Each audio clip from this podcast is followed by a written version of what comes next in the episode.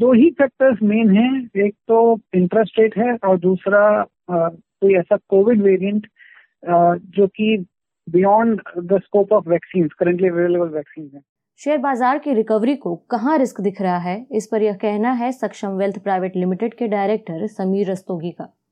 नमस्कार, मैं हूँ उपासना और आप सुन रहे हैं डेली बिज़नेस कास्ट आइए सुनते हैं व्यापार से जुड़े आज के समाचार। नोमुरा ने गुरुवार को कहा कि भारत में कोविड महामारी की दूसरी लहर आर्थिक नहीं, बल्कि मानवीय संकट है और इसका सबसे बुरा दौर बीतने का अनुमान है। नोमुरा को उम्मीद है कि अप्रैल से जून तिमाही के दौरान वृद्धि पर इसका असर पिछले साल के तुलना में बहुत कम होगा। ब्रोकरेज फर्म ने अनुमान जताया कि मार्च तिमाही की तुलना में जून तिमाही में इकोनॉमी में सिर्फ़ तीन दशमलव आठ प्रतिशत की गिरावट दिखेगी। आयकर विभाग अगले महीने की शुरुआत से टैक्स पेयर्स के लिए एक नया ई फाइलिंग वेब पोर्टल लाने की तैयारी कर रहा है। इस पोर्टल का इस्तेमाल आईटीआर दाखिल करने और अन्य टैक्स संबंधी कार्यों के लिए किया जा सकेगा। अधिकारियों ने गुरुवार को बताया कि नया पोर्टल अधिक सुविधाजनक होगा।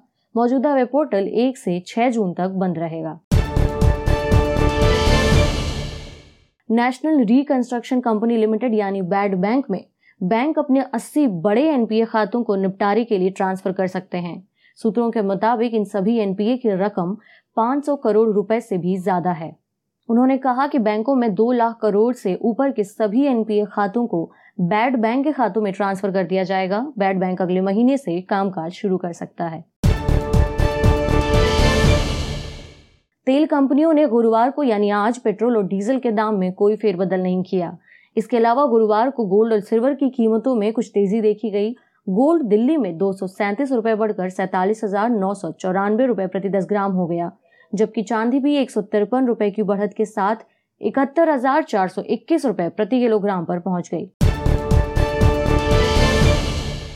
और अब हाल जानते हैं शेयर बाज़ार का। घरेलू शेयर बाज़ार में आज दूसरे दिन चौतरफा बिकवाली हुई है। सबसे ज़्यादा मेटल शेयर पिटे। बीएससी का सेंसेक्स तीन सौ अड़तीस अंकों की गिरावट के साथ उनचास हज़ार पाँच सौ पैंसठ अंक पर बंद हुआ।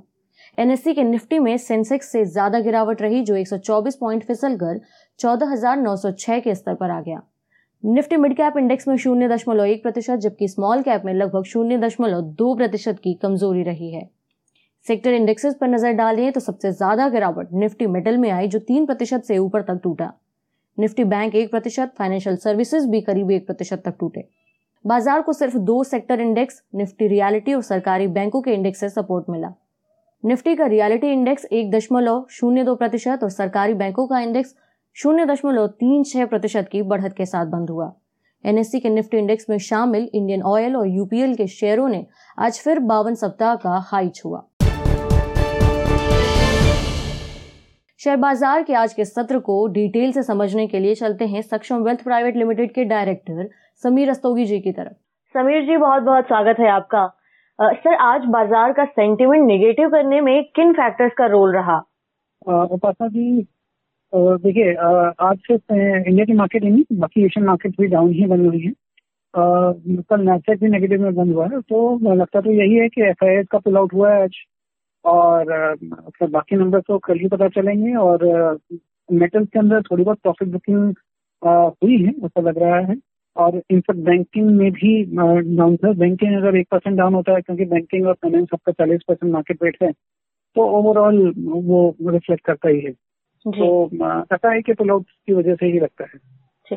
सर अमेरिका में फेडरल रिज़र्व के कुछ अधिकारी टैपरिंग पर चर्चा को लेकर के तैयार हैं। आपको क्या लगता है कि अगली मीटिंग में हमें कुछ उधर से ऐसे इंडिकेटर्स मिल सकते हैं? कुछ चेंजेस देखने को मिल सकते हैं? या फिर फेडरल रिज़र्व अभी भी इंटरेस्ट रेट को लेकर न्यूट्रल ही बना रहेगा? पर्सनल जी लास्ट जो फेड से सिग्नल आए थे, उन्होंने ये कमिटमेंट एक तरीके से दिया था कि 2023 तक वो इंटरेस्ट रेट को टच नहीं करेंगे, वो अकोमोडेटिव रहेंगे, यानी कि इजी पॉलिसी रह सकती है। बट शायद ये सभी को सरप्राइज़ करने वाली बात है कि जिस तरह से फास्ट रिकवरी यूएस के अंदर आई है वैक्सीनेशन ड्राइव काफ़ी अच्छी चल रही है। और जॉब नंबर्स ठीक आ रहे हैं। और उसके चलते अगर एक दूसरी तरफ़ इनपुट कॉस्ट यानी कि जो हम महँगाई की बात करते हैं global input cost are rising तो अगर इजी मनी पॉलिसी चलती रहती है तो कहीं ना कहीं इन्फ्लेशन का डेंजरसली डेंजरस सर्ज का रिस्क रहता है। तो प्रोबेबिलिटी तो है कि ये अपने स्ट्रेंथ को कंसिडर करेंगे।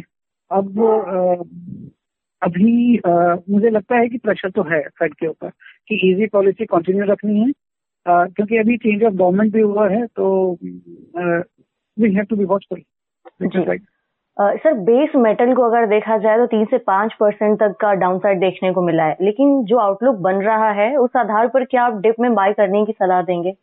आ, हाँ अगर हमें अच्छा प्राइस मिलता है डिप आने की वजह से तो हमें डेफिनेटली कंसिडर करना चाहिए। मेटल का जो रैली है आ, वो कुछ टाइम पे थम गया है। ये समझ लीजिए प्रॉफिट बुकिंग भी होती है कभी भी किसी भी बुल रैली में ऐसा होता है। तो जब भी डिप मिले और अच्छे प्राइस मिले तो इन्वेस्टर्स को बाय करना चाहिए। ये मीडियम टू लॉन्ग टर्म के लिए अच्छा सेक्टर है। जी।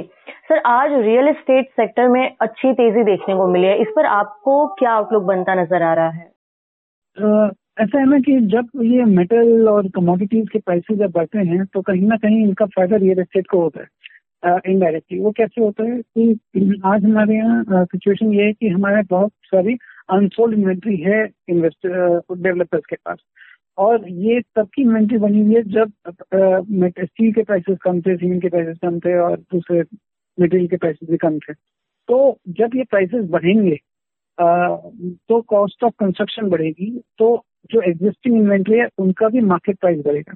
उसको देखते हुए कहीं ना कहीं real estate developers are in sweet spot और दूसरी बात, जब जैसे ही रियल एस्टेट के अंदर थोड़ा सा प्राइस मूवमेंट दिखेगा तो ये इन्वेस्टर्स को चॉइस चाहिए होती है। तो कहीं ना कहीं बियॉन्ड इक्विटी भी कुछ इन्वेस्टर्स रियल एस्टेट को कंसिडर करना शुरू करेंगे। तो रियल एस्टेट के लिए ओवरऑल ये अच्छा मोमेंटम जी।